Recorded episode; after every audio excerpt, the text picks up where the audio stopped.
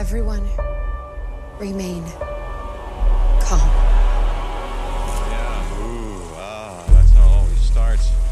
And later there's running and uh, screaming. Somebody talk to me! What is happening? Welcome to Jurassic World. You're listening to the Jurassic Park podcast. You want to consult here or in my bungalow? Hold on to your butts. Well, we're back. Hello, and welcome to the 60th episode of the Jurassic Park podcast. I'm your host, Brad Jost, and we're here to discuss all things Jurassic Park. In this episode, we've got a ton of great news for you. If you missed out on all the recent updates online, you're in for a treat with everything we have in a news segment this week. We also have a great chat with podcast regular Jennifer Terek, where we attempt to answer and discuss some of the unanswered questions throughout the Jurassic Park series. It was a really fun chat, so you won't want to miss it. We also have something we announced last Friday. Uh, we'll have a better chat about it coming up in the coming weeks. But stay tuned in this episode for a quick commercial on that announcement. Aaron Beyer, who you heard a few episodes back, and I have a cool thing planned for you, so make sure to join in on the fun. But before we get too ahead of ourselves, why don't we get things started off with a bit of Jurassic news from around the world? 18 minutes and your company catches up on 10 years of research. Access rate program. Access new security. These pictures were taken in hospital in Costa Rica 48 hours ago. I don't want to jump to any conclusions, but look, Boy, we hate being right all the time. but today, I guarantee it. First off, in the biggest news week in a while, was the very sudden announcement of Hasbro losing the license to the Jurassic Park property. After I discovered a financial tweet, I did a bit of research and found an article on the Wall Street Journal stating that the Jurassic World toy line was causing a significant drop in performance for boys' toys, along with the cliff note that Hasbro couldn't reach a deal with Universal to renew the toy line in 2017. Talk about burying the lead. Geez, you know, it really took me by surprise. But an even bigger surprise came the very next day when Mattel announced that it would be taking over the line once Hasbro's deal expires in 2017. So, yes, Mattel was probably only the logical response to Hasbro falling through, but it still took the community by surprise. Let's hope the Mattel toy line significantly surpasses what we received from Hasbro over the past few years. You'll find a full article on our website, along with a great chat about the Hasbro announcement with Jay Jurassic.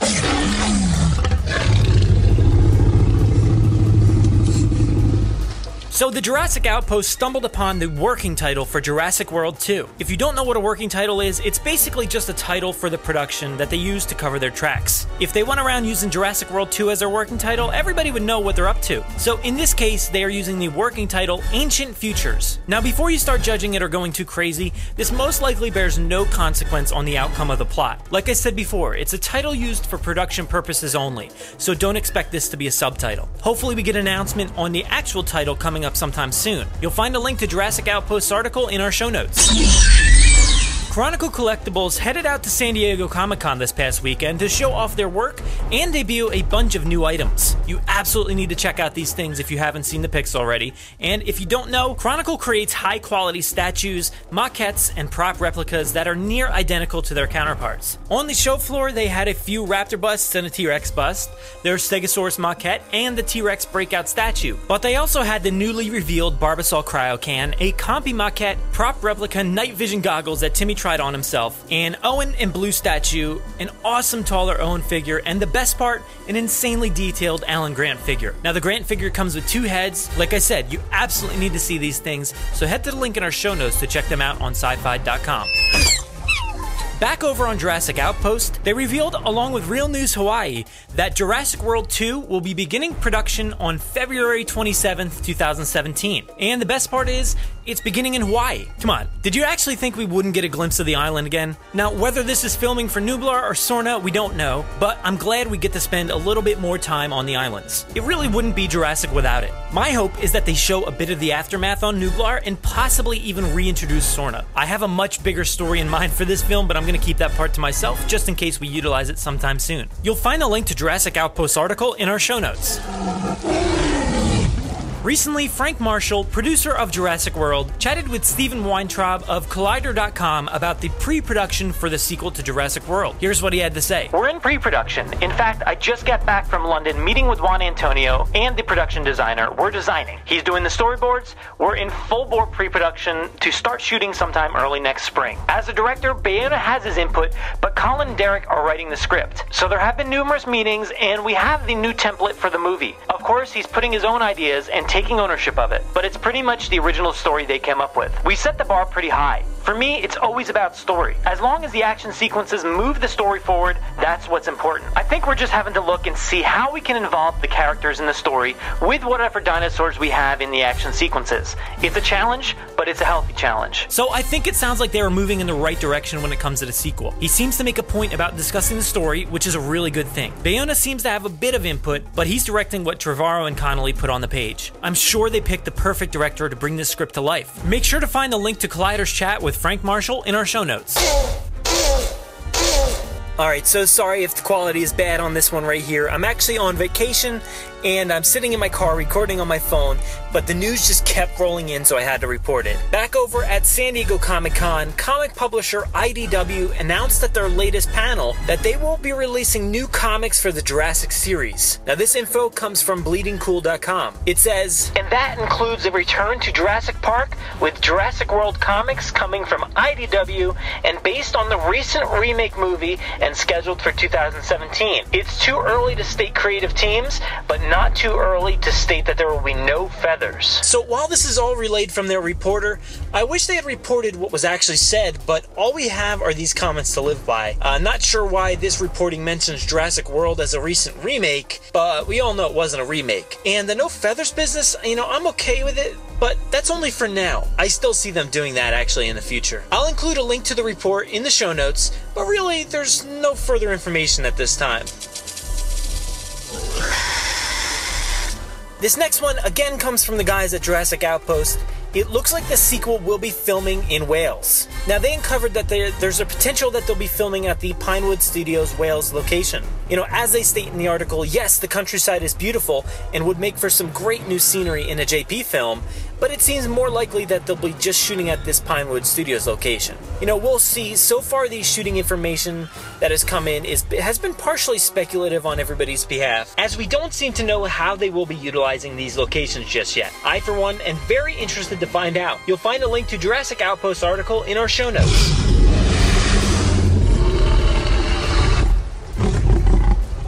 So, in the final day of our insane news week, I actually believe we got something new each and every day so far.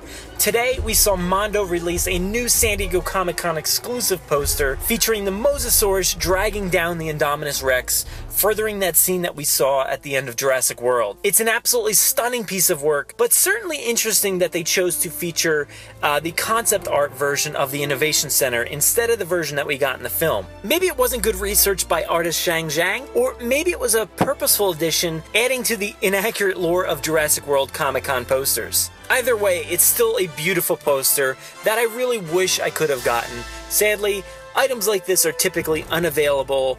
Uh, they're only usually available at Comic Cons or through eBay, which is uh, usually priced at more than they're actually worth. Anyway, I'll include a picture of the poster in our show notes.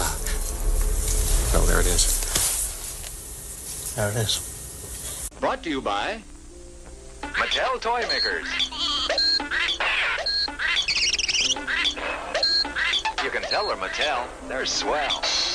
We've partnered up with friend of the podcast, Aaron Beyer, to create a great opportunity to let Mattel know how much the Jurassic Park toy line means to us. We're putting together a video, complete with members of the Jurassic community, to show our love for the past toy lines.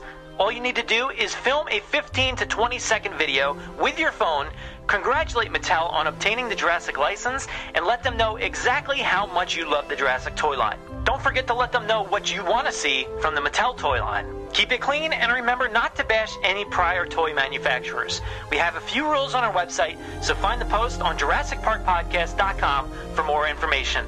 We'll be accepting video submissions until August 1st. We'd love to see you join in.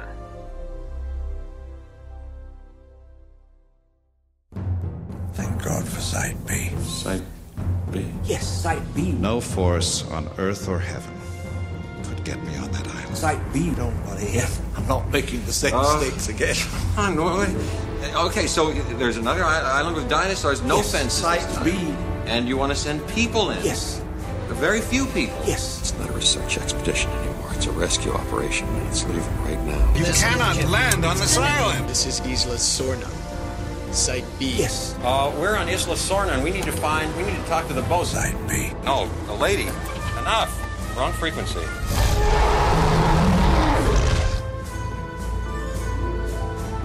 So, after rummaging through this downed airplane that I found here on Site B, I came across Jennifer Terek just wandering along by herself. I figured I'd press record on the podcast here. How's it going, Jen? It's going good. Don't you don't want to know how that airplane went down though? No, I don't know. I'm, I'm pretty sure there's a movie about it, maybe a, a third movie or so. But uh, yeah, I um, don't but really. it's unknown. No one don't really knows. It's Yeah. like an unanswered question. You know? no.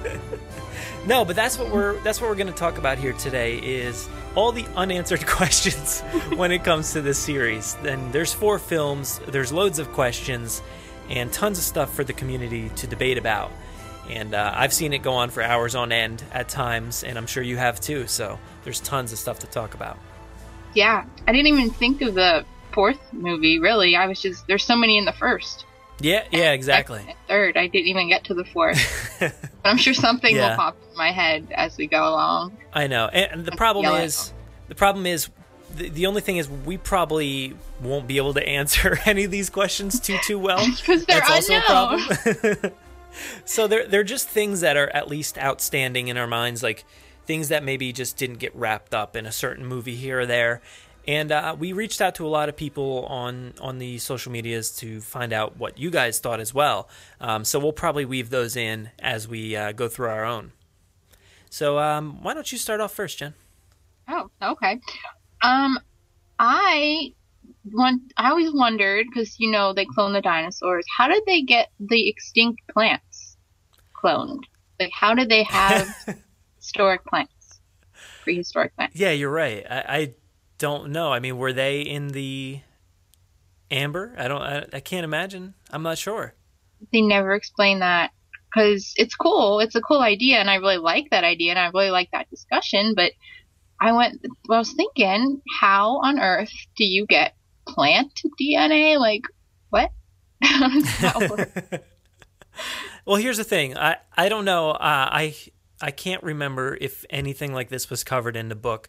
So a lot of the stuff that we're talking about here is specifically film related. So.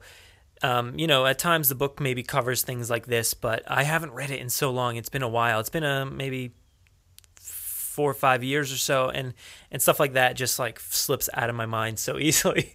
Yeah, and I, I don't read, so I don't really own a book. Yeah, I have the audio versions now ready to listen to at any time, but Ooh, it's just finding that time to listen to them because they're like so long. They're like 13, 15 hours long. It's, so it's an audio of a book. See, that just doesn't work. I can't do it. the book ain't gonna happen. This is just movie. But what what you what you had brought up about the the plants and everything, I think it's a, it's an interesting question and something that I've talked about with people in the community because a lot of people bring up why the islands look so very different um, compared to each movie. Like if you look at Jurassic Park, the original movie is very lush and jungle, and it looks like you know it looks basically like Hawaii, you, everything you'd expect. But then you go to the Lost World, and there's a lot of like redwood forests and different stuff like that. So it, it switches back and forth, and it's got these different aspects of forests and plants that you you wouldn't necessarily expect. So one of the kind of conclusions that I've I've come to in my mind is that InGen engineered them this way. So you know they've done it with dinosaurs. They've they've created their own looks and and and everything with the dinosaurs. Why can't they do it with their plants? So if they're doing it with these this small plant that Ellie picked up in the beginning of the movie, why can't they do it with a full like environment, a full you know a s- full forest or something like that? So that's always How did- something that I've explained away. How did they do it with the first plant then, or No, like I the don't know. first teeny little plant? 'Cause No, to get that's the big unexplainable forest, part. Yeah. yeah, like how do you even? I guess maybe you could grow them so they look a certain way, but then they wouldn't have the same attitude, I guess, as older plants would. I don't know. They'd, they'd just be hybrid, regular, modern day plants that look like prehistoric. Yeah, plants. and I mean, Ellie is is the scientific one to go to, so she knows exactly what she's talking about, and she says that they're they've been extinct, then they've been extinct. Yeah. And that's the, the that's the plant that you know she was looking at. It wasn't a fake or something that looked similar. It was the one that that she thought was extinct. So it's very interesting, and I don't know how they did it um, in terms of the movie because they didn't explain it. They just said that they have these things but they didn't, you know, have a nice cartoon video to explain the, the, the that was that was probably after the lab section. That came next. yes, it was. Absolutely. You're probably right because if they weren't, you know, a bunch of jerks and got off the ride, they would have found out. yeah, and we all would have known, and Yeah. we wouldn't be asking this question. So um, I'm going to bring up one of my questions here. Is it's it's basically a uniform question, and I don't really know that it matters all that much, but whatever happened to the Barbasol can? You know, that's just something that Ah. that everybody wonders and everybody hopes is is taken into consideration in a future movie. But at this point, it really doesn't matter unless they do a flashback. Um, that's the only way it could work. Yeah, they kind of missed it, I have to say. I mean, if they were going to bring it back, I know a lot of people wanted it for Jurassic World to even be brought up or anything, but it didn't fit with that No, story, so I get it. But they kind of missed their opportunity. By now, it's a whole other, it's shifted a whole other way. They have other problems. I don't think that's ever going to get back. So I guess it just got in the mud, and now 50 years from now, when someone goes digging, they'll find it. They'll find it there.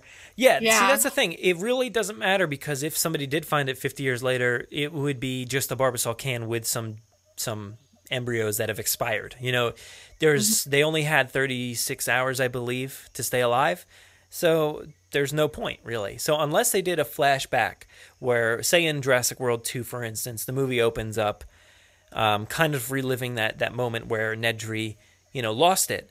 And then after he dies, somebody kind of drives in and takes it and finds it and uh, uses it. But that that'd be the only way. And we did see something like that in the Telltale Jurassic Park game. But like we said, we're kind of just sticking to the movie canon here. Well, now did Henry Wu go and get the can? Is that how he got all this popularity in the last movie here? Is Who that how he got his position? That That would be interesting. he's like, hey, all all this stuff was destroyed, but I got the can. I saved it. I know. I got this. This is how know. Jurassic World's possible. I don't know, but something like that has like kind of plagued the fans, and everybody has always wished to to see it again. But uh, I don't really think it's going to happen. But it would be interesting to use in a flashback of some sort. Or yeah, or just have it somewhere, just like a little Somewhere, nod. Yeah. Yeah. I know people really love want to see that, and I mean, it would be nice to see little something.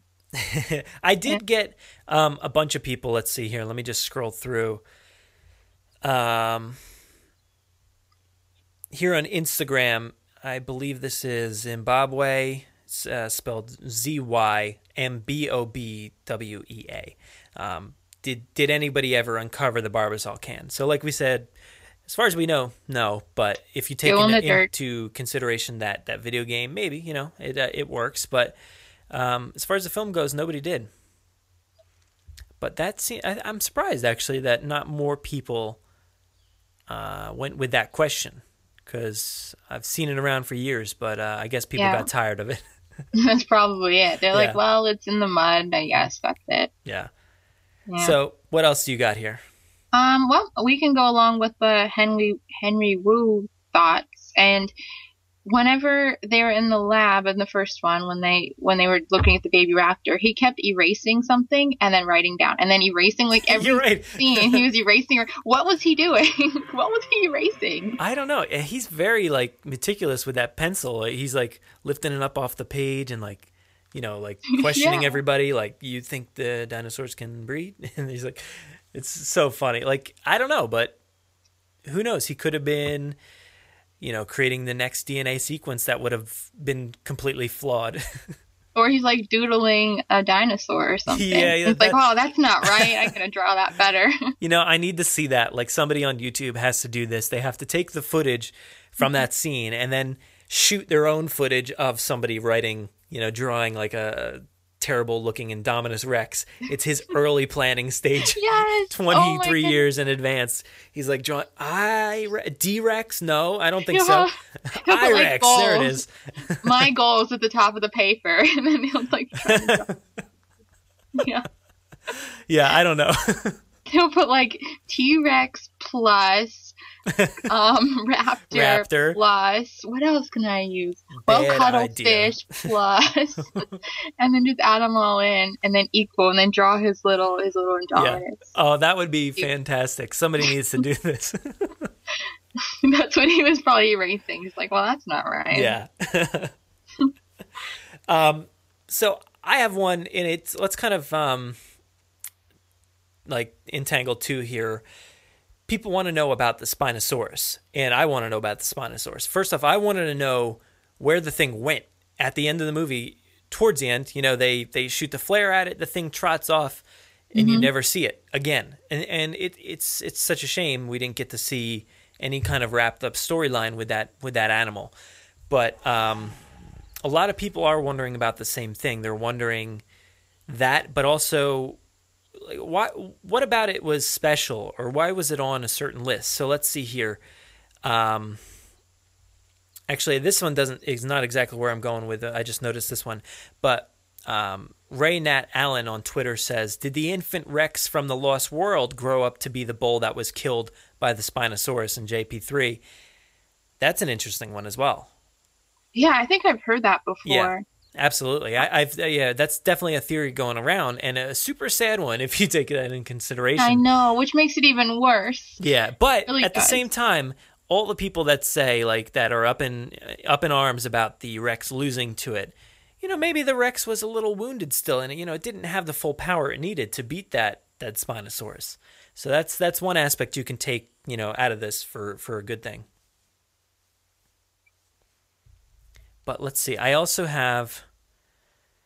Where did it go? Sorry, I'm kind of just scrolling through um, all these different uh, answers here. All right, so here on Instagram, Klingon007JP says, I'm sure there is no official answer to this, but what was the benefit for InGen to keep the Spinosaurus off their list? Grant Grant brought it up, but it was never talked about afterwards. Hmm. I mean, to keep that off the list means that there must be something about it that they didn't want people to know about, right? Yeah, we really don't know a lot about that dinosaur anyway. Very No. little. It just showed up, and they Yeah. told us that it was big and bad and worse than T Rex apparently, but we really don't know anything. Yeah. Guess, is this a, it's a fish though? It swims too. Yeah, So and the, the thing is, the thing is, a lot of people, you know, look at that the way it is represented in the movie, and they know it's different than the way it really was. So we have those two aspects to look at. So maybe if it's different than it's supposed to be, maybe they were kind of fooling around with the DNA. So uh, I kind of like to. I mean, maybe we should just call this episode a headcanon episode, where we just create our own ideas based off of all these questions. But that's kind of one of the things here with this point is I've always assumed that Jurassic World and Jurassic Park 3 connect more than we actually realize. And maybe the maybe the uh, Spinosaurus was one of the first ones that they were testing all these hybrid aspects on. So what you're saying is Henry Wu's um first little paper he was erasing. Yep. It wasn't the Indominus. It was no, the it's- it was the Spinosaurus. Yeah, exactly. That point so, made. So he's they're trying to create you know a meaner, nastier, you know more teeth kind of animal, and they end up testing all this stuff on the Spinosaurus, and they realize that things w- went way wrong and that thing was a total beast it was out of control stronger than it ever should have been more crazy and that's not something you could bring into a theme park right Well, i mean kinda- the Indominus is the same way. like they were it trying is, to. but honestly, it- I think the I think the Spinosaurus could destroy the the Indominus, in my opinion. Hmm. I don't know how how do they rank with size? I don't, I don't even know. I'd love Um, to see them next to each other. I think the Spino was bigger. If I, but the Indominus has those those claws and like the Mhm. grabby hands. yeah, they're very different. I, I the don't grabby know. Like, hands, I think, win. the grab, yeah, I think I think you you might be right. The Indominus does have all these different aspects that could make it win, but I still think the Spinosaurus was like way scarier of a creature and and more ferocious even. He had even like though- more bulk to them. I, I could Definitely, sit on yeah. him. I guess. Yeah, I yeah, yeah. um, and it, it beat a T Rex, so we have that to look at. The Indominus basically beat a T Rex, but got too. lucky. The T Rex got lucky, but um, who knows? I mean, I th- I tend to think that the Spinosaurus was one of those early tests for the hybrid aspect of dinosaurs. I really like that idea. Yeah, I, I, I, really do. like that. Me too, because you get to see that lab sequence where they're where they're walking through and it's creepy, and then you know you see the raptor head pop up. But in that sequence, you see all these like test tube dinosaurs and stuff, you know, and all these different aspects. It looks like they're kind of creating like hybrid dinosaurs, and it's very Well- much what you see in Jurassic World in the labs. Okay. Um. What What's your theory then on how they connect? Like, what happened in that time between when Jurassic, when when this lab in Jurassic Park three got all abandoned and ripped apart? How did they transition into Jurassic World? Like, what happened in that time? Well, I you know it, it was obviously loads of years. Um, I guess I think it was you know it was like 2001 to whenever uh 2005. Was I it? think it's 2005. Yeah. Yeah, so It was open 10 years already. yeah, so 2005, like, eh, I- all right, maybe it's not that long, not loads of years, but um, from that time, they could have just picked right up where they left off after things went wrong and the hurricane wiped out that island. So I, I, I can't imagine they'd abandon all their their work that they were doing. So they must have came back, killed Mhm. the Spinosaurus, cleaned everything up, and started over. well, with what they knew, I guess. I, you know, that's that's another one, and I actually do have a question here. Let's see. Richard Everson on Twitter says, "How did they contain and capture the assets when building Jurassic World, especially the Rex?" And like you said, I don't know, like how they how they did that. Even on Sorna, how did they? Or maybe they didn't do anything. We don't really know what happened on that island yet. We don't know if that's cleaned up at all. That still could be the preserve where nothing's touched. You know, they let that one roam free. Mhm. But as far as the other island goes, you know, at least they maybe they did kind of escape with a lot of their work before the hurricane came, and they they started up when in 2000 or you know they you know they had to start years in advance of 2005 to get this park running, so it really wouldn't have been too much of a gap in time. No, now you know. Um, Henry came over and got all that stuff beforehand, collected it, put it with his little Barbasol can collection. He's like, I'm gonna make this. I'm gonna do. I'm gonna contact the military. I'm gonna get this park running. Yeah. Whatever, whatever his goal in life is, we don't know. I guess we'll find out in the next one. I don't really know what his life goal is. Money. I don't know. Power, No, creation. I don't know. But um, whatever it is, he's like he has his little can. He's just going at the back end of every one of these movies and picking up the leftovers and making a collection in his little lab. And then Jurassic World happens, and Yeah. he's like, "Look, I did it. I collected everything it." after all three disasters." Yeah, well, we know he didn't go around the island lassoing dinosaurs and, and you know, reestablishing a park. So he had to do his work other ways. Yeah. Well, unless unless he did get catch the Spinosaurus and he has it like in his backyard. that would be a treat. Just licking his pool, like drinking out of his pool. yeah. But as I, I don't know, as far as con- containing and, and capturing all these assets on Isla Nublar, um, I mean, we saw them do it before. You know, it worked. It technically worked when they were doing it on Sorna, that Mm. in the Lost World, until uh, Nick Van Owen came and kind of ruined the plan. so it, it was working. So hey, they actually had all the equipment, you know, all those kinds of vehicles with the capture harnesses and the the giant clamp looking thing and the nets and all that stuff. So all they'd have to do is just send another load down there and do it again, and much more protected this time. Yeah, I think they could do it. I mean, if Jurassic World happened and it they got them all where they're supposed to be, they're I think that kind of shows they're capable of it. Mhm. They were able to collect everything. Yeah. Yeah. I'd really love to see that though. That's one story that um, I think everybody wants to see, whether it's in the form of a comic or a book or you know even a, a cartoon of some sort. I don't think they'll ever do it actually on film unless they had a Netflix show. Um, but it's something everybody wants to see for Mhm. sure. Yeah, I know that's a big question that's been out there for a long time. And it keeps building on the question because every time a movie comes out, they kind of, you still don't have re- resolution for that same old question. How Mhm. do they get them? Yeah, yeah. All right. So, do you have any others? I have four more. Um, I'm gonna I'm gonna wait on that one because I bet someone else asked it, so I'm gonna wait. But um, how about who was the little kid in the first movie and why was he there? like, okay, it- it's a good plot point, and sure, he hates dinosaurs. He's in the middle of Montana in the dirt. Are his parents there? Is he Yeah. working? Like he's not? Is he not in school? Like, why is he there? That's that's actually a hilarious question. I don't know.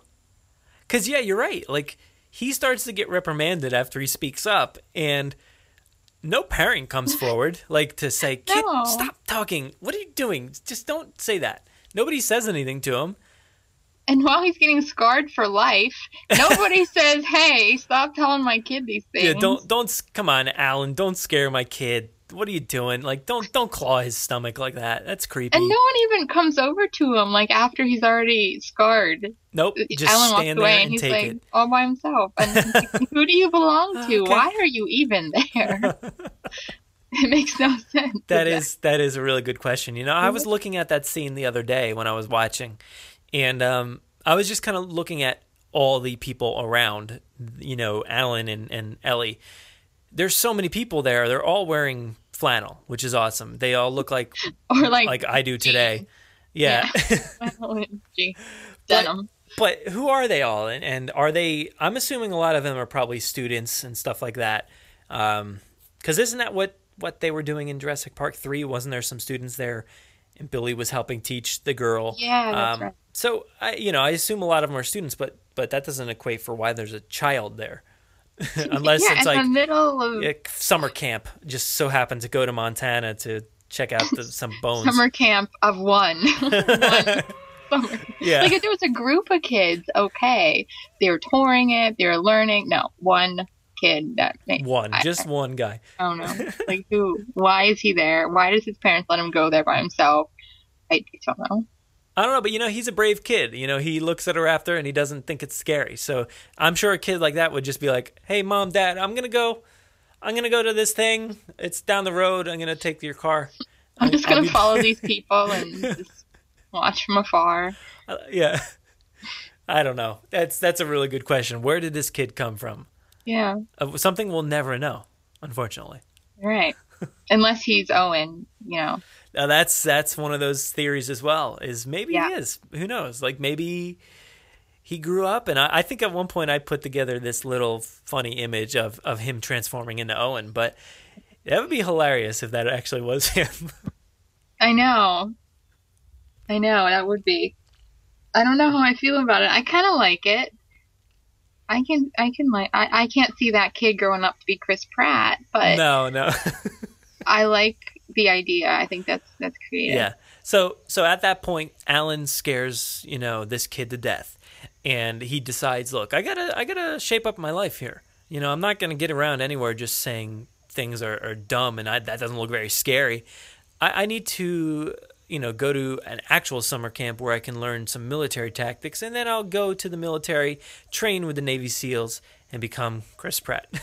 Then he's like, I need to figure out more about these raptor things. Yeah. If they can rip your stomach and do all this, he's like, I want to learn more about this. This is cool. Yeah. Like, he seems like one of the kids that would like to. You know he?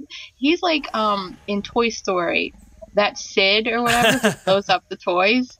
He probably hears about raptors like, oh, I could use those for things. I could Yeah. train them. Like maybe that was his little dream. Well, I mean, if you if you got terrified by this creature that you know Grant's talking about, you might be really scared, but you might be intrigued as well. So maybe it would give you a point to go and research these these creatures and find out more about them, and then you get put in a spot where you know you're a military guy who also has a good depth of knowledge on velociraptors. There's not a lot of those guys out there, so who better to pick than Owen I Grady? mean, that, that makes a lot of sense. It does. It really does. It's a it's certainly a headcanon aspect, but It's hope it fun to imagine. It's really fun to imagine. I really do. Now I want it. Oh man, I want that now. Um, I have one here. Uh, I thought of. Actually, it's it's something that's been going around for a while. I know a lot of people are stuck on this topic and, and can't get past it, but it's basically Hammond's dying wish. And Mm. you know, at the beginning of Jurassic World, Masrani talks about this park in, in Jurassic World being brought to life is Hammond's dying wish. Now, is it really, or or is there some sort of misinterpretation here? I don't really know. I, I think it's it's one of those things that we might not ever get answered because, as far as we know, at the end of the Lost World, that's the last time we see Hammond. He's a naturalist, you know, but mm-hmm. we know he is kind of he's he's narcissistic and he's he's a little out of his mind, and he wants to see things that he built come to life. So I know he kind of is eccentric and has all these weird aspects of him like like when people are dying in the middle of a park you know he's he's the one that says Nedry was a mistake and and you know Mhm. next time and all this stuff so Yeah. he's a little out of his mind i don't know I think that um, because he's so passionate about what he loves, he probably did say that to someone at one point, and then it, just got taken and ran with it, and everyone just kind of saw him as that is his dying wish, like that's his thing, and they they took with what he created and his whole view of it and and everything, but they never really listened to his whole story on it Mhm. probably. They, they probably just saw that part of him and he said it once to somebody or then once to somebody else then that person just took it and ran with it. I, I feel like that's possible like from Masrani's perspective yeah it could have been his dying wish but whether it was truly or not i don't know but from his perspective it probably was he was probably speaking the truth on that hmm Yeah, I think it's basically like the headline aspect of what Hammond may have said. You know, when you read a headline, it, it'll say Hammond's dying wish create Jurassic World. But Mhm. when you actually read the article, it, it probably says that's not his his dying wish. His dying wish was not to do that. It was to do something else, you know, in Jurassic World style, but not like this. exactly So right I think that's probably what happened. Some there was definitely some miscommunication. Masrani's a real enthusiastic guy, and he's you know, aside from you know trying to get the feel of the park and how are things doing, how are the people, how are the dinosaurs doing, I think there's much more to him, and he's not as as non-business focused as he's as he first comes off.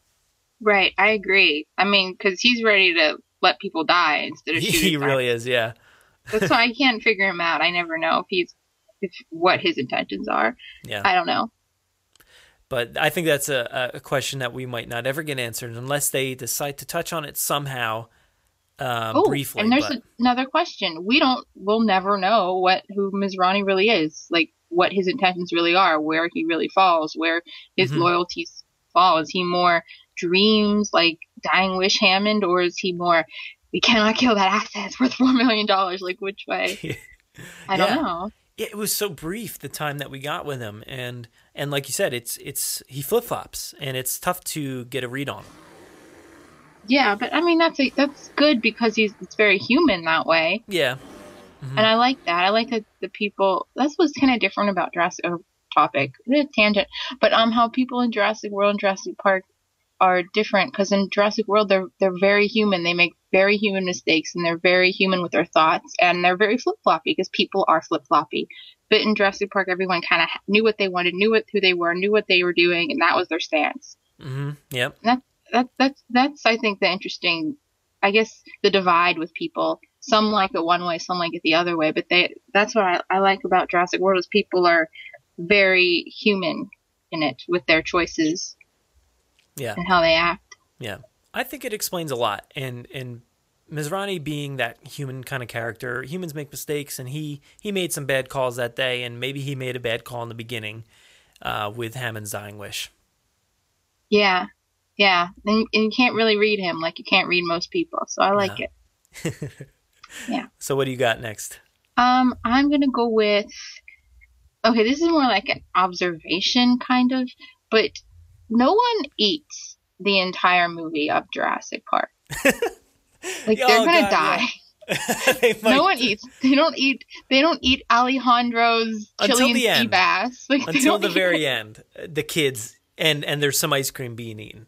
There's but some ice cream, but literally everyone else is just going to die of starvation. yes, you're right because how early did they have to get up to get on that helicopter, get to the island? It's a full day event, and and you're right. They from the time they got there to, through Alejandro's lunch, nobody nobody ate a bite because they're like, oh, you know, lunch is ready, let's go eat, and then they sit there and argue for ten minutes, and then oh, the kids are here. All right, let me let me tell you something. If I woke up early and went to this park and then toured the park for like hours, I'm gonna eat my food. Yeah. Like they could talk all they want. I'll be there stuffing my face because I'll be starving by then. They'll have this intelligent debate, and I'll be like, "Can I eat yours too? Since you're not using it, Yeah. I'll just eat everyone's food." now That, that's how I would do it. I'm glad this came up because I, I had something that popped into my head a few minutes ago randomly. Now, is this a question that my friend actually asks me all the time?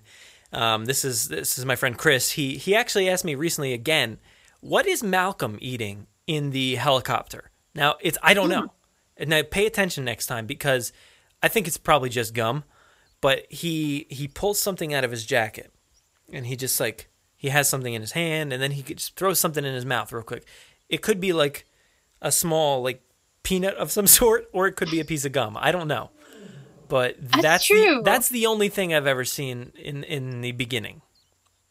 I always kind of thought it was gum, but you're right because like the way he eats it, it's like he's at a, at a pir- uh, Pirates game, a baseball game or something. Exactly. Yeah, it's not it's not like a gum chew. It's more of like I'm going to finish this piece of peanut or, you know, some sort of like thing. in the movies or something. this granola bar that I have here. like, but yeah, you're right. These people, especially after the the treachery they go through, I don't know how they'd make it through. I mean, he gets yeah, he gets the little whatever he has, his little nuts or whatever. Ellie gets ice cream. Hammond gets ice cream. The kids eat junk. Alan's just gonna die. That's it. He's just not gonna eat anything. Yeah, well, he's he's like a real tough guy. He he can go he can go a full day without without a meal. Oh, he didn't. He didn't really. Did they eat in Jurassic Three? Uh yeah, he he ate the, from the can of beans or whatever, right? Oh, Yeah. See, he was hungry at that one, but I don't remember if they took stuff out of their backpack. So they went to the snack machine, oh yeah, they got the right? snack. They got snacks. but did he eat them though? That's the thing. I don't know. Yeah, I don't know. I, it- go. these are questions that are impossible to answer. Like you know, you always you always think it because you're like, all right, they just spent this amount of time. They didn't eat. They didn't use the bathroom. How are they still alive? Well, we just asked the most important question in the entire franchise. really, In, really. in Jurassic Park three, did they eat the snacks they took from the vending machine? and the only piece, the, the only person you ever see go to the bathroom is Gennaro, and it doesn't work out well for him. That, that was an emergency. you had to run for an emergency on that. Yeah. Well, since we're speaking about the characters and everything, and I, one of the biggest questions that I have and everybody is what broke up Alan and Ellie? Oh, my heart! It's terrible. I know. it I'm broke sorry. with them. It really I love them did. so much. It really did. You know, sometimes I watch the movie and I'm like, was there were we looking into this more than we should have? Was there more to their or not not as much to their romance as we originally thought? But you watch back, no, there is actually moments, you know, they she, they say like honey and stuff like that. So there's an there's an actual re, uh, relationship there that's all of a sudden broken up in part 3 and it And kills didn't everybody. It didn't have to be. She could have stayed home. I mean, that would have made sense. Yeah. He could have went to his things. I mean, he was just doing his teaching speeches anyway. I mean, he wasn't going out trekking Mhm. all over.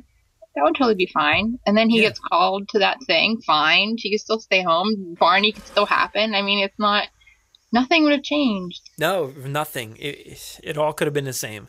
And it would have been even better because then she would have saved them and, Yeah. and she could have.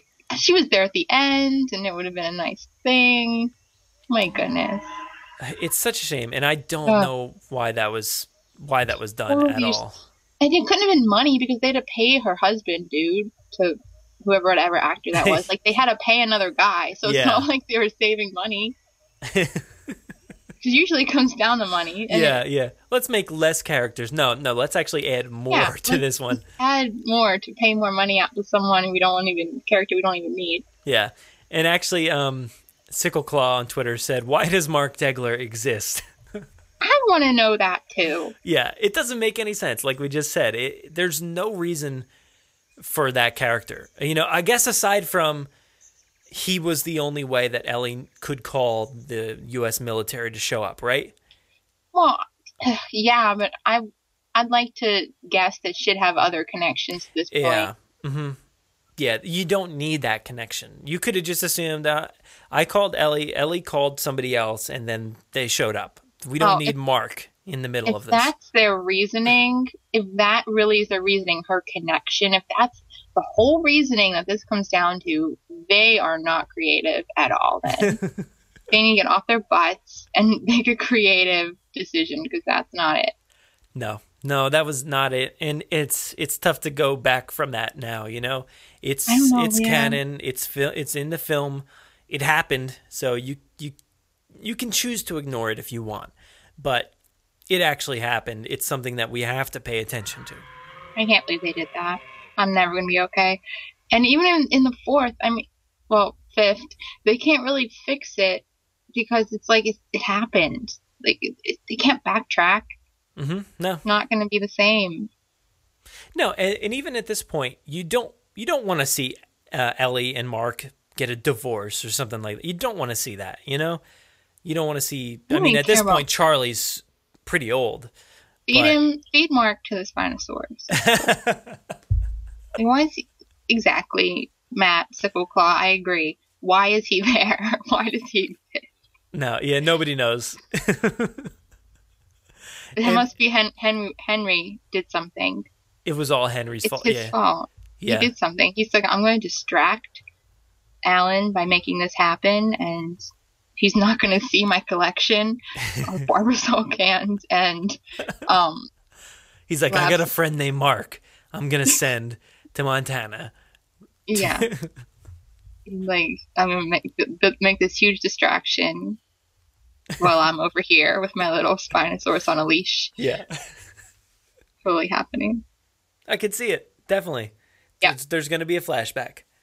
I hope so. All right. So what's your next one? Um, what's my next one? Okay. I want to know, and you may have an answer for this. I don't know, but what was what was Nedry's actual plan? Like, was he gonna leave with the boat guy on the boat, or was he gonna give the um, can to the guy and then come back like nothing happened? Or if he did make it to the boat and he left on the boat, wouldn't Hammond know that it was him who did it? I mean, it's pretty obvious. So then he would have got caught anyway. So, like, what was his real plan? Like, what was he trying to accomplish by leaving?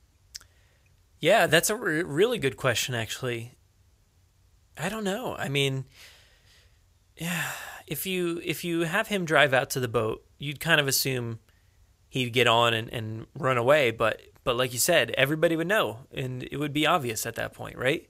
Yep. Unless unless, um, I don't know. I mean, I don't know how many people planned on staying behind.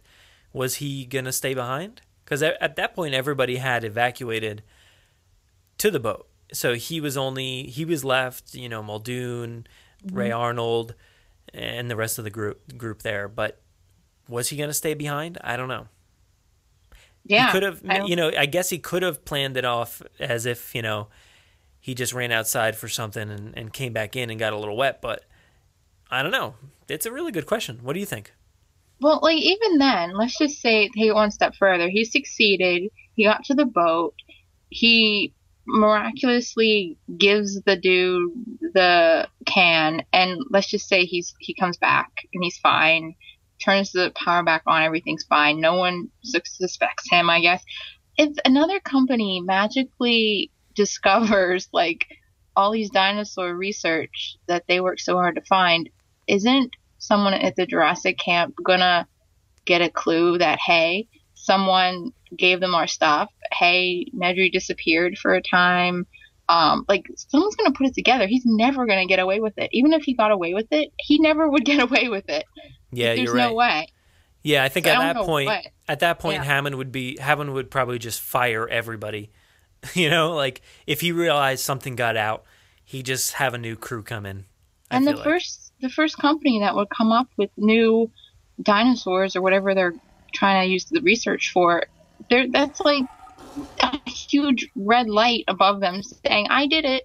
I took your research." Like they can't really even use the research without being noticed. Of Mhm. I took the world's greatest dinosaur research. Like it's not Yeah. something that you won't notice if someone else creates it magically. Like that's and they did it. Yeah, I mean, there's I- just no way to get around it. I had wondered if like you know Biosyn had a plan to to give him a spot at their company somewhere, but like you said, if he started working somewhere else, somebody would have known, and and they would have put two and two together. Oh, they have the the embryos, and they also have Nedry. Something's going on there. Right. There's just You know? no way. And even if they just gave him money and didn't even bother with them and did their own thing, still, they have the research. If they put it out there, they're going to be like, wow, they got it from us. So suing them, all this stuff. I mean, there's no way they get away with it. Yeah, I mean, he had 1.5 million dollar, or he would have, um, but maybe he just was going to disappear. Who knows? You know, maybe just you know go to some other island and Yeah. disappear. But then, then the but then they'd still get caught. Like the company itself would still get caught. Yeah, yeah, you'd think so. Who who knows that much? Like that's like stealing all of Disney World's secrets, rebuilding or, or blueprints, rebuilding the exact same park in the middle of the country and calling it something else. Mhm. Like no, that's Disney World. You just stole the blueprints. Like it's the same exact thing. Everyone's gonna know that you stole them because it's the same thing Yeah. that no one else has. So it's like there's no way. You're not gonna. No one's getting away with that. hmm Yeah, I, I, I just think it was very flawed from the beginning, and it wouldn't have worked out either way. If I it, If, know. it had- if their plan had, you know, officially worked, um, I, I don't think it would have. You know, anyway, No, down the road. which which I think is interesting because that's never really thought about. You're just like, oh, if he only would have made the boat, or oh, he didn't make it, or oh, this, but you never really think past that. Like, what if he did make it to the boat? Then what? Like, what was his plan? I don't know. All of it was flawed, Something we'll never know. right? I uh, I have something to kind of go off of that real quick. Um, let's see, where's my question here? Oh, it's just it's very simple, but um, you know, so the the Dilophosaurus followed him into the into the jeep, or or basically got there before him, and he closed the door in there. Are are we to assume Dilophosauruses know how to open doors as well, and can they get back out of the jeep, or did that did that Dilophosaurus die in the jeep with him? Huh. Well, okay, he was definitely the Dilophosaurus. He was definitely in. Did he go through the window? I don't think so. I mean, the door was wide open, right? So because Oh, he yeah. fell, he was he was trying to get back into the jeep, and the door was wide open. So the, I guess the Dilo just kind of walked around him somehow, which is right kind in. of ridiculous. I don't see how that happened, but it walked right in, sat in the passenger seat, and then just waited for him to get in and close the door, and then attacked him. But I love it. What else happened? that. Like, is that it? Is that the end of the sequence? Did it get out? Did it, you know? yeah, die in there? did. Is it? Are there two skeletons in there? Hmm. No, maybe. Oh, like he he could probably jump through the window. Like I said, even though it's it's well, I don't know, was it the plastic kind of windows or is it the uh, glass? maybe. Yeah. Maybe. I mean, he could probably bite his way through. Yeah. Or he's he's pretty strong. probably get through somehow. He had enough food in there to last him a while, so he, Yeah. he made sure he got stronger and then broke. he was like out. lounging in the back. Don't bother me. I'm I'm in the comfy seat. Or maybe to to go off of my initial question, maybe he continued the plan, got in the jeep, drove it down, got the barbasol can, went to the dock, and escaped. You know what? I bet that's it. I so that's the story you, for the next movie. That's it. There's the there's the clue. Now where was Henry in all of this? you have him on the walkie. Yeah, like, yeah, that's "Hey, where that's how he know knew the plan. Like he didn't know the plan otherwise. Yeah. oh, I hope it happened that way. That'd be great. That yeah, that that would be great. Whose turn is it? Uh, did you you went Um, I- last, and then I kind of bounced off that, or Yeah. I only have one more. all right, I got I got a bunch more here. So You go. Wha- this one question, um, this one question is is really curious to everybody, and it's what killed everybody on the SS Venture. You know, so at the end of the Lost World, the they lose communication with the with the ship coming in with the T Rex, and once the thing crashes, you find that everybody's dead, and the there's some there's somebody on the button which is making the door go open and close. There's a, a missing hand or you know a hand on the the steering wheel. So there's all kinds of really serious questions going on here, and I like that um, Jack from the Jurassic uh, Cast podcast. He made up his own theory that it was Nick Van Owen's hand on there, and I guess he was trying to sabotage this this mission here, and it just didn't work out. so somebody cut his arm off, and and uh, I don't know, he's missing still. But I, th- I really like his theory that, that that was his hand and he sabotaged this whole thing. But really, we don't know what killed everybody. We we can assume from some behind the scenes stuff that it was a set of raptors or whatever that got on there and killed everybody. Or maybe somehow the Rex broke free and, and killed everybody and then got trapped again. But I don't know. What do you think? I'm really surprised that that's even a question. Like that's that's kind of a plot hole. It like is, that's an important thing. I'm surprised they didn't cover their cover their bases on that. No, I mean it happens, but not that's a big one. That's a real big one. Yeah, that's not a subtle thing. That's everyone's probably like, what? What? What? I mean, my theory would always be like the Bermuda Triangle happened or something, or it's like a Titanic mystery. yeah. A Look, I mean, combination of that. there's many moments like this, and we can continue on into Jurassic Park three with the with the parasail boat. Like, Yeah. what killed them? We don't know. Piranhas. Like, what are those things that, um, like, you know, in SpongeBob, the thing that ate his pineapple house? What were those little planktons or something? You know how they just went by and just ate? Do you not know what I'm talking about? No, I don't. I don't know. His his house I hope- got eaten. I hope somebody on this listening knows what I'm talking about. Um, yeah, there was like these these yeah on SpongeBob these little things that went through the ocean and just ate everything like real fast. And at one point they ate his pineapple house, So and he was sad. bunch of they had to grow another pineapple or something. It was a really sad episode. But yeah, these little things just like went through and just ate things, and there was like on and just kept doing Yeah. that. And um, I think that I think it was like that. That's that's the dinosaur version where it just goes yeah, over just a a, bunch of yeah, a bunch of piranhas like jumped out of the they are. water, attacked that boat, and then went Yeah. back in the water. yeah, like what else? What kind of water? It would have to be a water thing. Well, yeah, I mean, a lot of people assume it could be the Spinosaurus. Somehow, you know, got out there and, and swam around like like people know it does. Other people say it's pteranodons, but No, I don't know. I think it was a, a. I think it was a water thing. It probably could have been the sponsors. I mean, it makes sense with the story. Could have yeah, been. hmm yeah, and and uh, Josh at Nublar Seven said who killed the dinosaur tour guides on the boat in JP three as well. So it's it's certainly a question that many people are wondering. Well, we have a couple choices: the little plankton from SpongeBob, piranhas, or Spinosaurus, which is probably the Spinosaurus. we're gonna go with. Yeah, I I mean, that's like foreshadowing. It makes sense. It's like, yeah. Yeah. Um, so I just covered two. I, I got actually, I'll piggy bank with somebody else's question here, kind of off of this. Um, is there any canon explanation for what happened to the pteranodons of JP3? That one comes from Instagram, Cardona cardona.juanmanuel. Um, so there's no official canon explanation, but if you go to the uh, Masrani Global website somewhere, I believe it says that Hoskins like led a team to capture them. I forget where exactly. I haven't read it in a while, but um, that's on that website. So if you go to that, I'm sure you can scour around and find it. So it's a really cool explanation, and it kind of ties in, like I was saying before, how JP3 ties into Jurassic World a lot. Um, so that's a really cool explanation that maybe Vic Hoskins ran an ACU team or something like that to go capture these these birds. You know, though, if you really apply what you're saying with the connection between Jurassic 3 and Jurassic World, it might make people like Jurassic 3 more because does. it's kind of a prequel or like a, a little step into it. Standalone, I could see the hate, but I mean, if you really connect it to the events, that makes it that movie really cool and kind of important.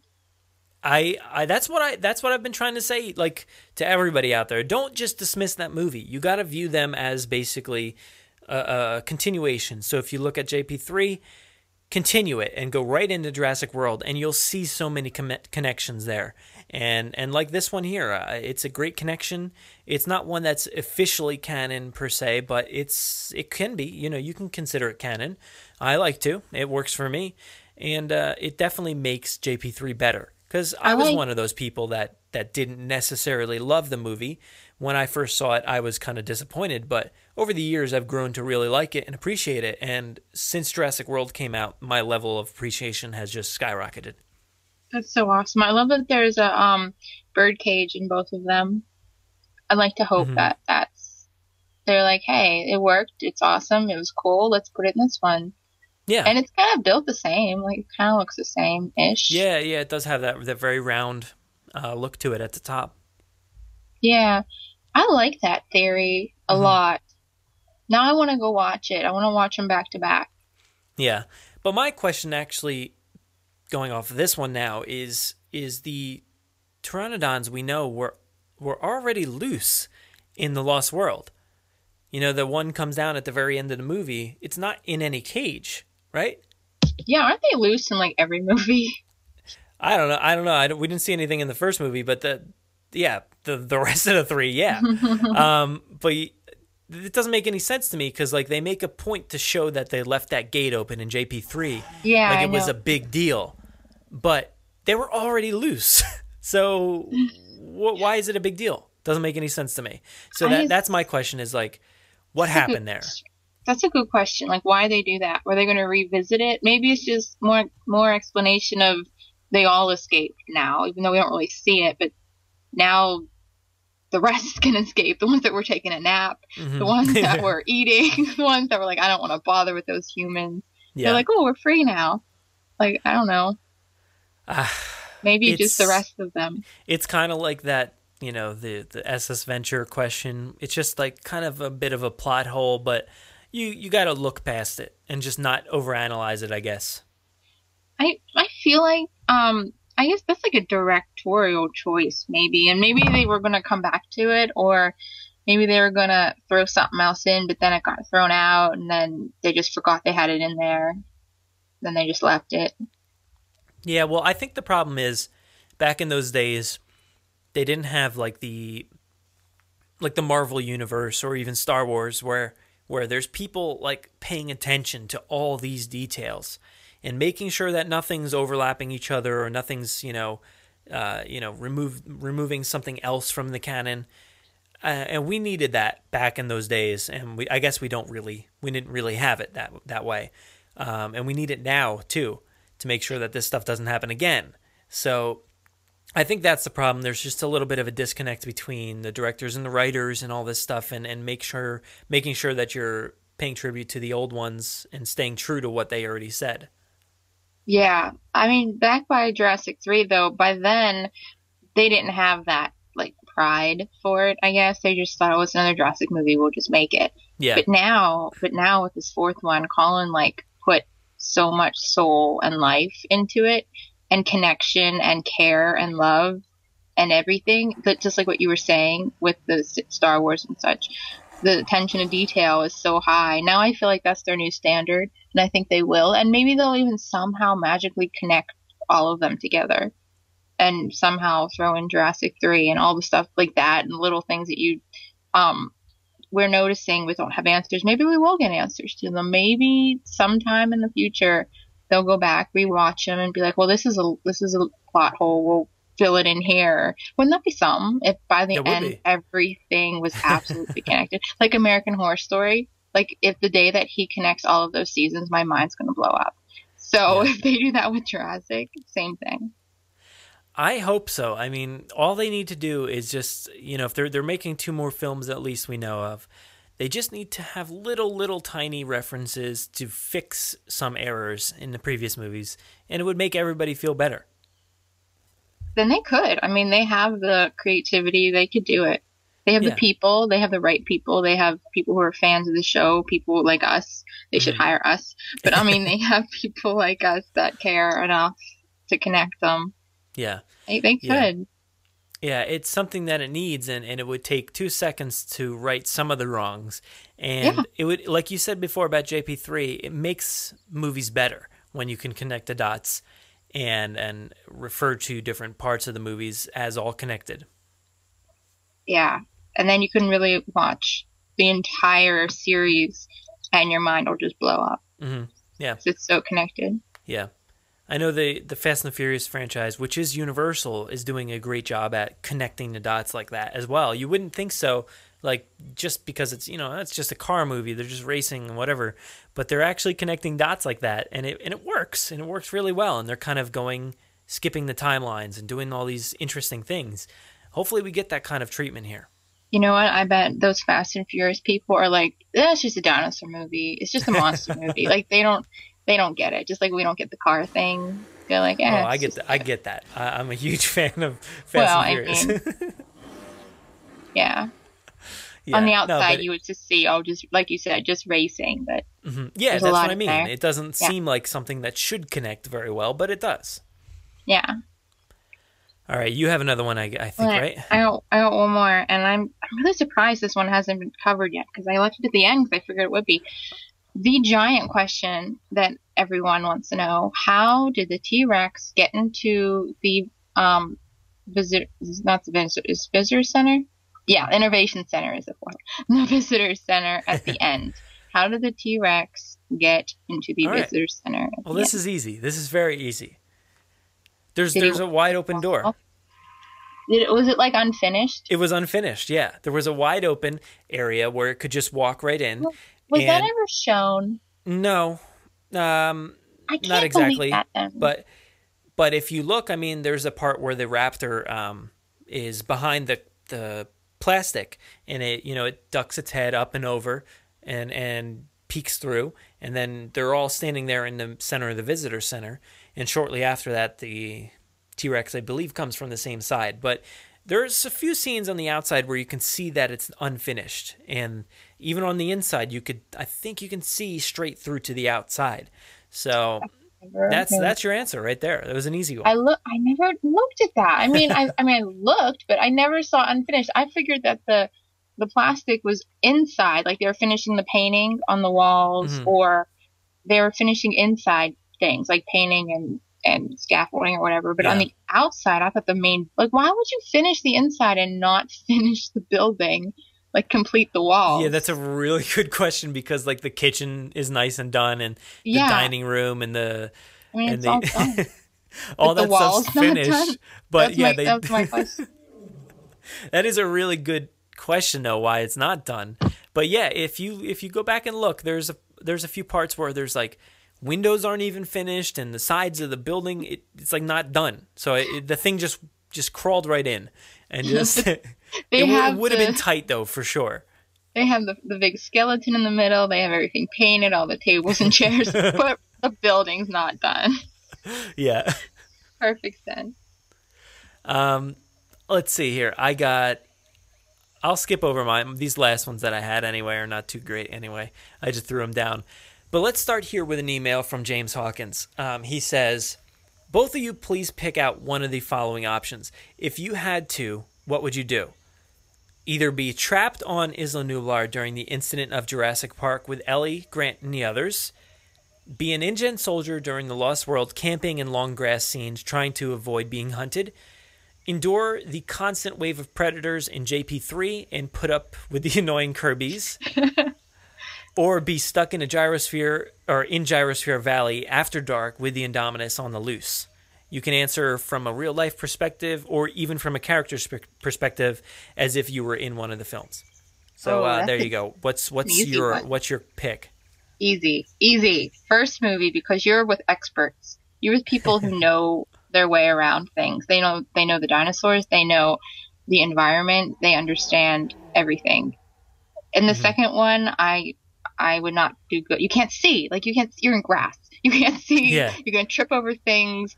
No matter how good of a fighter, I'm not. I'm not a war fighter. Like I don't even know how to hold a gun, so that's bad. I'd be done. And so that whole thing, no. Oh, with the Kirby's, yeah, that's rough.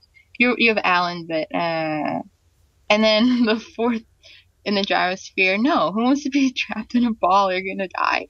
So I'm gonna go with the first movie with the experts. Mm-hmm. That's exactly what I was saying. I, I think, I think you know, as bad as that situation was, it's ah man, it's so tough to say it's less worse, but I think it is. I think it might be less worse um, because at least uh, I I know I, I really have no logical explanation as to why it's better, but at least the let's say the Lost World, for instance, that long grass scene. I don't think there's any way out of that, and I mm-hmm. they got lucky. You know, they got really lucky, and that's that's incredible how lucky they got. But I don't think most people would be. Um, as far as the uh, JP3 goes, it's essentially the same situation. They're just being chased by raptors and Spinosaurus, and it's it's a it's real bad news. Like there's no getting out of that either. They got However, lucky with I would the put that military. Second, because again, it's the same one as the first, kind of same predicament mm-hmm. as the first one, but not as many experts. So N- not as many experts, but also no way out. Really, no resources. Like, yeah, nothing. Like at least maybe they could hunker down in Jurassic Park, stay there until they could call somebody. So maybe that's why it's better because there was a bunker, there was all these these things, and they got the phones working. Yeah. But, um, but at, on JP three nothing works, and there's really no way out. So they they got lucky with the fact that they had a, a you know a satellite phone. Um, as far as lost, uh, man, these titles they get me so confused sometimes. As far as Jurassic World goes, um, I I don't know. That might be second on my list because if I'm stuck in Gyrosphere Valley um, I might be. I don't know. If, if I'm in the situation the kids were in, that's not good. but if I'm just stuck in the valley and the Indominus is loose somewhere, maybe that's okay. I kind of put that. I gotta put the gyrosphere last. Wow, I have really? To say they have no weapons. They have no resources. They're stuck in a glass ball. Yes. Glass is dangerous. Yes. For one. If you're in the if you're in the character's perspective, probably the last place.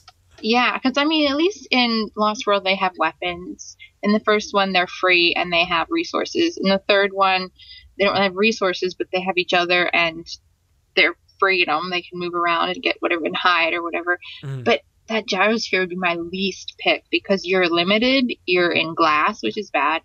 You're you don't have anything. You only have one other person with you in that theory. Even if it's just me and you, I mean, we're we're not going to make it very far. like, that's it. It doesn't move very fast. It doesn't go fast like a car. No. I mean, I put that one as my last last one. Yeah, uh, it's it's really tough, but I think we we at least both settle on Jurassic Park being the best option. Yeah. So that's that's our that's our answer there, James. It's a good question. Yeah, Thank definitely. Um, I got some more here. Let's check out Twitter. Uh, Richard Everson. Uh, I already read this first one about capturing and containing the assets. But he also asked, why is there a restricted zone in Jurassic World? Is there wild and free dinos wander, uh, wandering around? Um, I think that's something we all assumed was meant to be. You know, based oh. off of a lot of the there was there's, there was actually that um, print that was released, I think, around like San Diego Comic Con or something, where it showed the raptor on top of one of the old um, explorers. Mm. So we kind of assumed that that restricted zone was that area where there are loose dinosaurs and all this stuff. And maybe they are because if you take that gyrosphere scene, right, for instance, they went through the gates, right, into the restricted zone. Yeah. Why would they have a restricted zone? Why would they even risk having a restricted yeah, zone? Yeah, that's better question. I don't know. Because I, I assume that that's a restricted zone. They went through the gate, they're in the restricted zone, and they come across the ankylosauruses, and there's a bunch of them there, and then obviously the Indominus broke in there too. But we have to assume that there's probably more dinosaurs in that restricted area. But so I don't know why. Why? Why didn't they just though? capture them? Maybe not. I mean, I mean, technically, yeah. the herbivores are free in their their valley as well. Because uh, I didn't right. really see any kind of containment around well, that, but maybe the restricted zone are ones that are not sick, but like that can't be on display for some reason, but they're not dangerous. Maybe there aren't herbivores. Maybe they maybe even the restricted zone split in half, where you have half carnivores split into their certain little areas, um, and then herbivores in their certain little areas. But maybe uh, like they can't be shown off yet. In the same idea that the Indominus was in his own little paddock far away. maybe it's that same idea. hmm It's like Maybe. the ones that can't be on display yet for whatever reason. Yeah, I don't know. It, it's a really tough question. Why it's there, why it exists? Mm-hmm. Because you would, you would- like you said, you would think it'd kind of be harmful to people if people did get through, or if they got through to them. Um, another thing that I thought it could be before they really went with the fence and everything was maybe it was more lab stuff and more hybrid experiments, Mm-hmm. like the stuff that was really restricted, like to everyone except a few people, Yeah. because it was so legal, I guess, and like crazy. And maybe that's where they kept all the cuttlefish tanks and stuff, like all their experimental animals. I mean, we we know the Raptors are over there. I forget is the Indominus probably over there somewhere. I think he is. Yeah. Um, so they're, Or they've definitely got some experimental stuff going on. I also know that the volcano is up there in that top of the, the island. So maybe that has something to do with it. I don't know, but it's very uh, unanswered at least for now. Yeah, I think it, it's probably one of those things, if not more than one of those things. Mm-hmm. Probably some. We probably got one of it in there. Yeah. All right, let's see here. I got where were we? Um, still over on Twitter. We got a bunch of questions here from Josh uh, again. He says no live ammunition was used on the pteranodons and dimorphodons during the Main Street attack. Their bodies are gone during the final battle. Who mm-hmm. cleaned up the sleeping reptiles and where did they put them? Oh, Hoskins and his team took them, and Henry took them. Yes. I think Henry has them again in his little collection. He's like, I'm going to bring them back to life like Frankenstein. But here's the thing: no live ammunition was used, so they're using tranks, right, on these Yeah. flying creatures. So I don't know how many. That was daytime, right? So I don't know how long these these tranks last, but maybe they just wore off and they all flew away. Maybe, but I think they did contain them at that point. yeah, I think he, I think Hoskins, their their people took them or they killed them. I mean, they didn't seem afraid to kill any of them. So maybe No, no. after the tranquilizing, they did get the actual deadly weapons and killed them all, hmm and then put them in the river, put them in the ocean or whatever. awesome. The only my only question is is how much manpower did they have? And we know there was quite a few people there shooting them down, um, but I feel like they'd need a ton of people because they have to um, push all the people towards a safe area. So there's a lot of people focusing on that, and then you have to use the other half, I guess, to clean up this area. But I don't feel like cleanup is a is a necessary precaution right at this moment.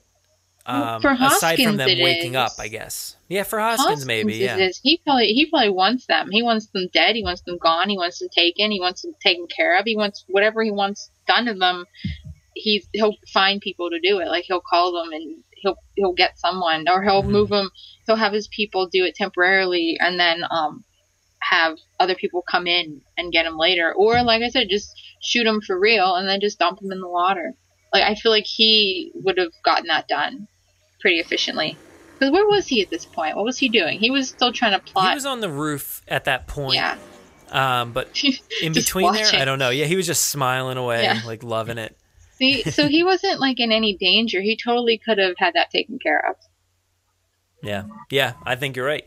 But let's move on to Josh's next question. It says Irex, Irex had paddock 11, and the Raptors had their pen. Why the need for a big wall separating the island with armed guards? So that big wall um, is Was that the restricted zone thing again, or no? I don't know. I mean, that's a real that's a really good question because as far as we know from the map, the the visitor center is not in the restricted area. So the old visitor center. So they Mhm. drove that to um to I guess where Main Street was. That j- drove the Jeep and um it was outside of or it was in the fences of the restricted area. So I think that that wall must be something around the paddocks inside the area. I don't know. Maybe there maybe that's the wall protecting everybody from the gyrosphere valley. You know? Yeah, yeah, maybe, yeah, maybe it's to keep everything out of each other. Like they don't want the stuff in the paddocks getting out there, and they don't want the stuff out there getting into their paddock area. It's probably to keep both sides from getting into the other. Yeah, I think I think that's the best way to look at it. Is you're right, like just separating everything, making sure nobody gets in the wrong spot. Yeah. because visitors are on the roam. You know, they're mm-hmm. going to wander into places they shouldn't. And they might wander into the Gyrosphere Valley, you know, by accident. So you don't want that happening. Right. Um, and I mean, and, and the ones um, in the Gyrosphere Valley, if that's where they were driving through at that point, they're big. Di- they're herbivores, but they're big, so they, they want like strong Yeah. walls to Mhm. stop them. Yeah, yeah, I think that's that's got to be the answer. That that works for me at least. But Works but yeah. I hadn't I hadn't really thought of it too much before. I never really thought about what wall that actually was. So that's a really good question.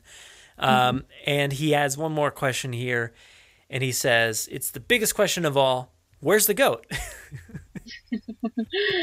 Oh, well, we found out we found out really quickly. Sorry, Josh. I mean, you might not. You, you got to open your eyes at that part. I know it's scary, but it's there. Yeah. Yeah. Poor goat. Goats get no love no, no, in Jurassic. no. I know they're just used as like uh, you know feeding and and you know it's pretty terrible to think about it. These these cattle are being dropped into a a raptor pen. There's goats being fed. There's sharks being fed. Like it's really Right? terrible, really bad. Pigs apparently too. Like Oh, pig loose! Like my favorite line in the whole movie. pig loose. yeah. um, let's see here. I got another one on Twitter. Again, from uh, earlier, we heard from Ryan Nat Allen. He said, Did Dennis Nedry's blood cascade down the shaving cream can and spawn a Dennis Nedry hybrid? Oh a. Denisaurus, if you will. I I'm gonna guess the possibility is very slim, Yeah. but we can hope. We could hope, but that would be so terrifying. Let's really hope it didn't happen. I, I, don't hope it didn't. I don't even know what. Well, him and that Dilophosaurus could be like best friends. Yeah. Uh, oh, yeah. Yeah. It's like a mix of Dennis Dilophosaurus. So. yeah. Yeah. He- maybe it's just Dennis's face on a Dilophosaurus body, and he just Yeah. spits or, or it's like it's like a flower. Instead of going back against its neck, it like encloses his face. So when it opens, you see Dennis Nedry's face, oh god, that's horrifying. and he's like yelling at you because he's he can't really make a dinosaur noise. yeah, yeah, he's just, he's yelling. just screaming. Yeah. All right. Um, another one I have here on Twitter is uh, from Christopher Joyce. He says, We've seen several theories and maps, but what's your opinion on the Rex paddock, plus the cliffs in terms of the layout? Um, Oh, This that is- question. yeah, this is this is a question, another huge question, and I've actually had some people write or mm-hmm. call in. I forget which it was, but we we really dove deep into it and we figured it out as best as we could. And I, I actually in the movie theater this past week when I saw Jurassic Park, I, I paid a lot of attention, and there is actually a bit where you can see that goat when they first put it out. Next to the goat, you can see it drop off. You actually can, and I swear it's not something I actually paid attention to before, but you can see it drop off. And we know when Hammond's talking to Gennaro in the beginning that he's like, "Yes, we have the moats in place, and the you know all that stuff." So he's already talking about moats. There, that's what that is. That's a giant moat in place to keep the dinosaurs away from those fences. And um, as far as its placement, it, yeah, it's a little odd, but I guess the Rex would have had to come all the way from the left to to get that goat and then to somehow cross over the fence. But yeah, it doesn't exactly work. It doesn't exactly make a ton of sense, but we can see that cliff there. I don't know. What's your thought? Well, let's think here. When you go to a zoo and you see tigers and stuff, they do have a giant moat, but the moat's not like inside their enclosure. It's um, blocking them from getting to you. In the T Rex's um, instance, it's inside his closure, which is kind of odd. Mm-hmm. And really, it's a really large moat. Like you can't really see across from it, so I don't understand why it's there. But I could see the fact of a protective measure somehow, but then they, I could see him and putting the goat up front because he wants people to see the T Rex. So I can kind of see both sides. Maybe the insurance people were like, "You need a moat," so he's like, "Fine, I'll put it over here, but I'm gonna keep my goat over here so the T Rex comes close to the people because that's what he wants." And he's Mm-hmm. like, "They won't know that I'm gonna keep the goat close here, but I'll put their moat in for their insurance purposes." So maybe it was a mix of that, and yeah, I, I do think that the goat was on the edge, kind of, of the moat. I believe they were pretty close, so I'm on I'm on Mhm. your train with that. Yeah. And as the movie progresses, I feel like they move a little bit, like they're not in the same place in front of the goat, like they're back further. So that would make sense. I could see that. Yeah, that the it moat's just like down a little bit. it is very tough because I think the goat is all the way uh, on the left, and Yeah. the Rex obviously comes through in the middle somewhere. So I don't know how it got from the left to the middle if that moat was right there. You know, maybe maybe since the fence was down, it used its legs to span some sort of gap. I I don't know.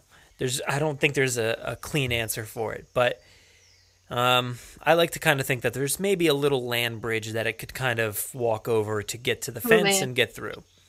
I I don't understand why they built such a big moat right inside his enclosure, and Mhm. it doesn't really make any sense. Like it's not No. it's not like a big moat and then land. It's just like a giant Yeah, hole in the no other, you can't the see the other Canyon. side. It's just huge. No, it's just No. the hole. So maybe so maybe that wasn't even part of his enclosure then. Maybe his enclosure ended where the cliff drop was. but that means like that, That entire fence show. line is is for show. Like yeah, there's Yeah. nothing there, but Maybe. who knows? I, it's it's another one of those things that you just kind of have to live with, look past, and be okay with it. Maybe very tough. okay. Here's a thought. Maybe maybe that's true. Maybe they kept that moat because like I said, Hammond wants to keep the dinosaurs up front so people could see them. So they closed off like it looks like he has a big enclosure, but maybe the T Rex really had a small enclosure. Maybe it was just Mhm. that little area. Maybe they didn't think through that the T Rex needs a big enclosure. They just made it look big, but they kept him in that small area so that people will see him every time they go by. Yeah, yeah, you're probably right there. Um, that that's kind of sad to think about. I know, you it only is. get this small area here to live, and you have to eat, you know, off this little plate that we put out for you, and that's it. That's your You only area. I don't see it that being too far fetched. no, it really isn't. Probably. Yeah. Yeah, I I know. We I talked about this on my last episode, uh, episode fifty nine, and uh, about how the park was built and stuff, and and we know they just didn't do it right. So that's another aspect of them not preparing correctly. Yeah. Um, I have another one here, winding down for the last few. This is uh, a theory from Mateus um, on Twitter. He says when Billy and Alan are talking about the InGen list uh, of species created, I presume, says, and sorry, I'm trying to read this quote here, and it makes you think what else they were up to. Um, then they look at the, the Kirby's, and then they thought that the Kirby's were some kind of InGen agents. I don't know if you guys felt the same way, um, but no. Uh, here, this is me responding now. Um, so he's basically saying that you know Billy and Alan are talking about that list that we were talking about with the Spinosaurus before, and if the Kirby's are some sort of agents, I, I don't, I don't believe that. No, sorry. I don't think they're capable No. of that. that's the that's the No. perfect. They're not capable of that. No. We we we can see that they're bumbling idiots. Like they just don't know what's going on in in the world. Really, they're just so out of it. hmm You know. It- it- so I think that's a fairly easy response. Is no, they're not. They're not some sort of uh, spies or or anything like that. But I think there is more to that list than we know. Let's see. The last two here are from Instagram. Uh, this one comes from Roberto2032. He says, How did Owen get the Indominus meat for the Raptors to smell? Well, this is actually a pretty answered question. Um, do you want to take this one? Do you know this one? Um, it's the one that they he ripped out his tracker with, right? Yep. Yeah. Yeah. Yeah, it's pretty it's pretty explanatory. Just pay attention to that one scene when the ACU go out um, to find the Indominus.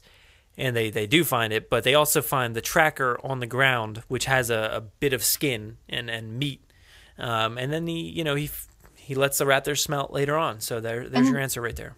The one that he lets the raptor smell, it still has the tracker in it, right? Yeah, I believe so. Yeah. So it's like the same prop. He just has it like covered over with like a towel or something, and he, and he Yeah. un, un, you know covers it and lets them smell it. so- it. Yeah. Apparently that hid the smell, so they didn't know it was there. um, but the last one we have here uh, is from T Wilk 01, and he says, "Where can I get that Hawaiian shirt Dennis Nedry is wearing?" I, I kind of have an answer for you. It- there's a real good like mock shirt at Target. It's very close. it's very I very love close. that you know this. I know. I've I've looked at it several times. I, I had the conversation with Nate from Jurassic June who just bought the shirt. So I, we were talking about how much it looks like the Dennis Nedry shirt, and uh, it's it's true. It's there. Go to Target, Oh, man. that's that's awesome. So awesome. that was a real like long-winded episode of us not answering any questions really. I mean, we we we got a few, but We did get a few of the easy ones. Yeah, but there's there's so many unanswered questions and things that we might not get to to realize ever in this series. So hopefully, like you said, they have some time to maybe cover their tracks. But I don't know. We'll see. I don't know. I hope they take the time to at least some of the tracks. hmm Yeah, me too. I, I mean, it's it's it's very easy just to do it, and all they need to do is expand the universe, create more materials, do things like like they did with the Masrani website and different things like that, and the the backdoor website. Those things actually do explain a lot, but uh, we need them considered canon. We need somebody to actually tell us that. So hopefully they Yeah. they do that sometime and and you know follow this suit of of Star Wars and say look, we're erasing all this other stuff, but this everything you see here on this list is canon, and uh, that would be great. Yeah, and you know what? The way that they s- sprinkled Jurassic World with um like retrospective stuff like memory things and shout outs and just little things, the way they sprinkled it in, it wasn't overbearing, it was just there. If they sprinkled in connections like that, that would be perfect. It they would be. have to go full out on it. but the way that they sprinkled it in in Jurassic World was the perfect balance, I think.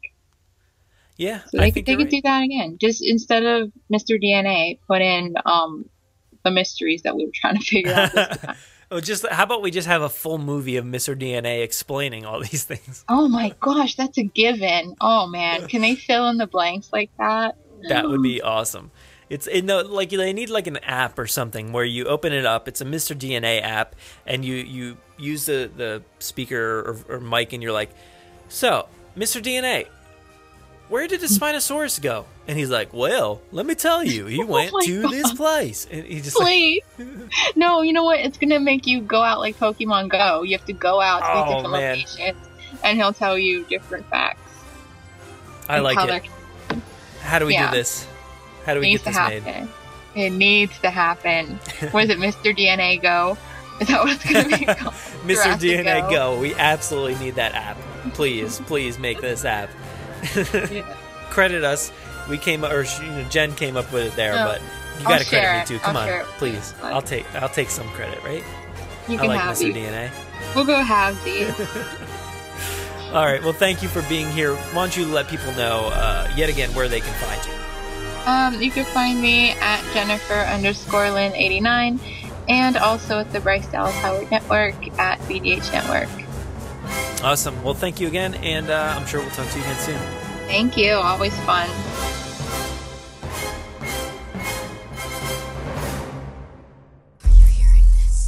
Make sure to visit JurassicParkPodcast.com to find all our past episodes, brand new news articles, information on how to contact us, and much more. It's a great source for everything related to the podcast, and of course, Jurassic Park and Jurassic World. Head to JurassicParkPodcast.com and help us build a great community. Anybody hear that?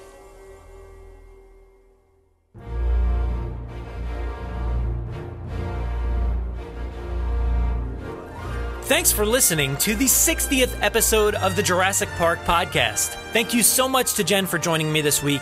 It's always exciting and fun to talk Jurassic with Jen. Don't forget to check out the show notes to find links to her work with BDH Network and her Twitter. Don't forget about our awesome announcement. We need you to send us a video of you talking about how much you love the Jurassic Park toy line.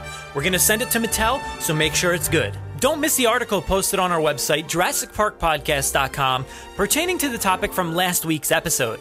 The article points out the good and the bad of running the original Jurassic Park as a theme park. Comment on the post and let us know what you think. If you want to interact with us, we do most of our work over on Twitter at Jurassic Park Pod. We're also on Facebook at facebook.com slash Jurassic Park Podcast, and our Instagram handle is at Jurassic Park Podcast.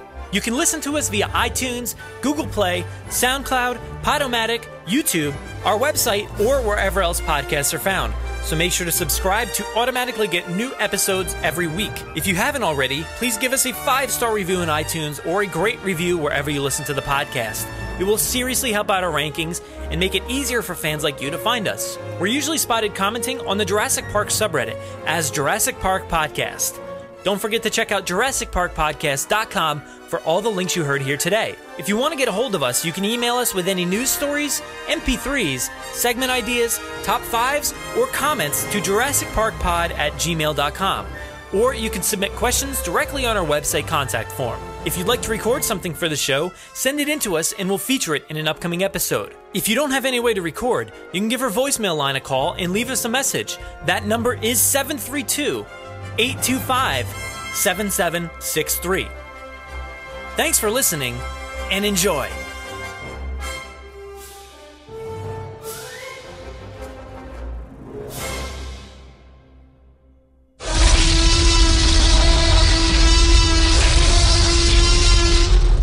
Five minutes. Drop what you're doing and leave now.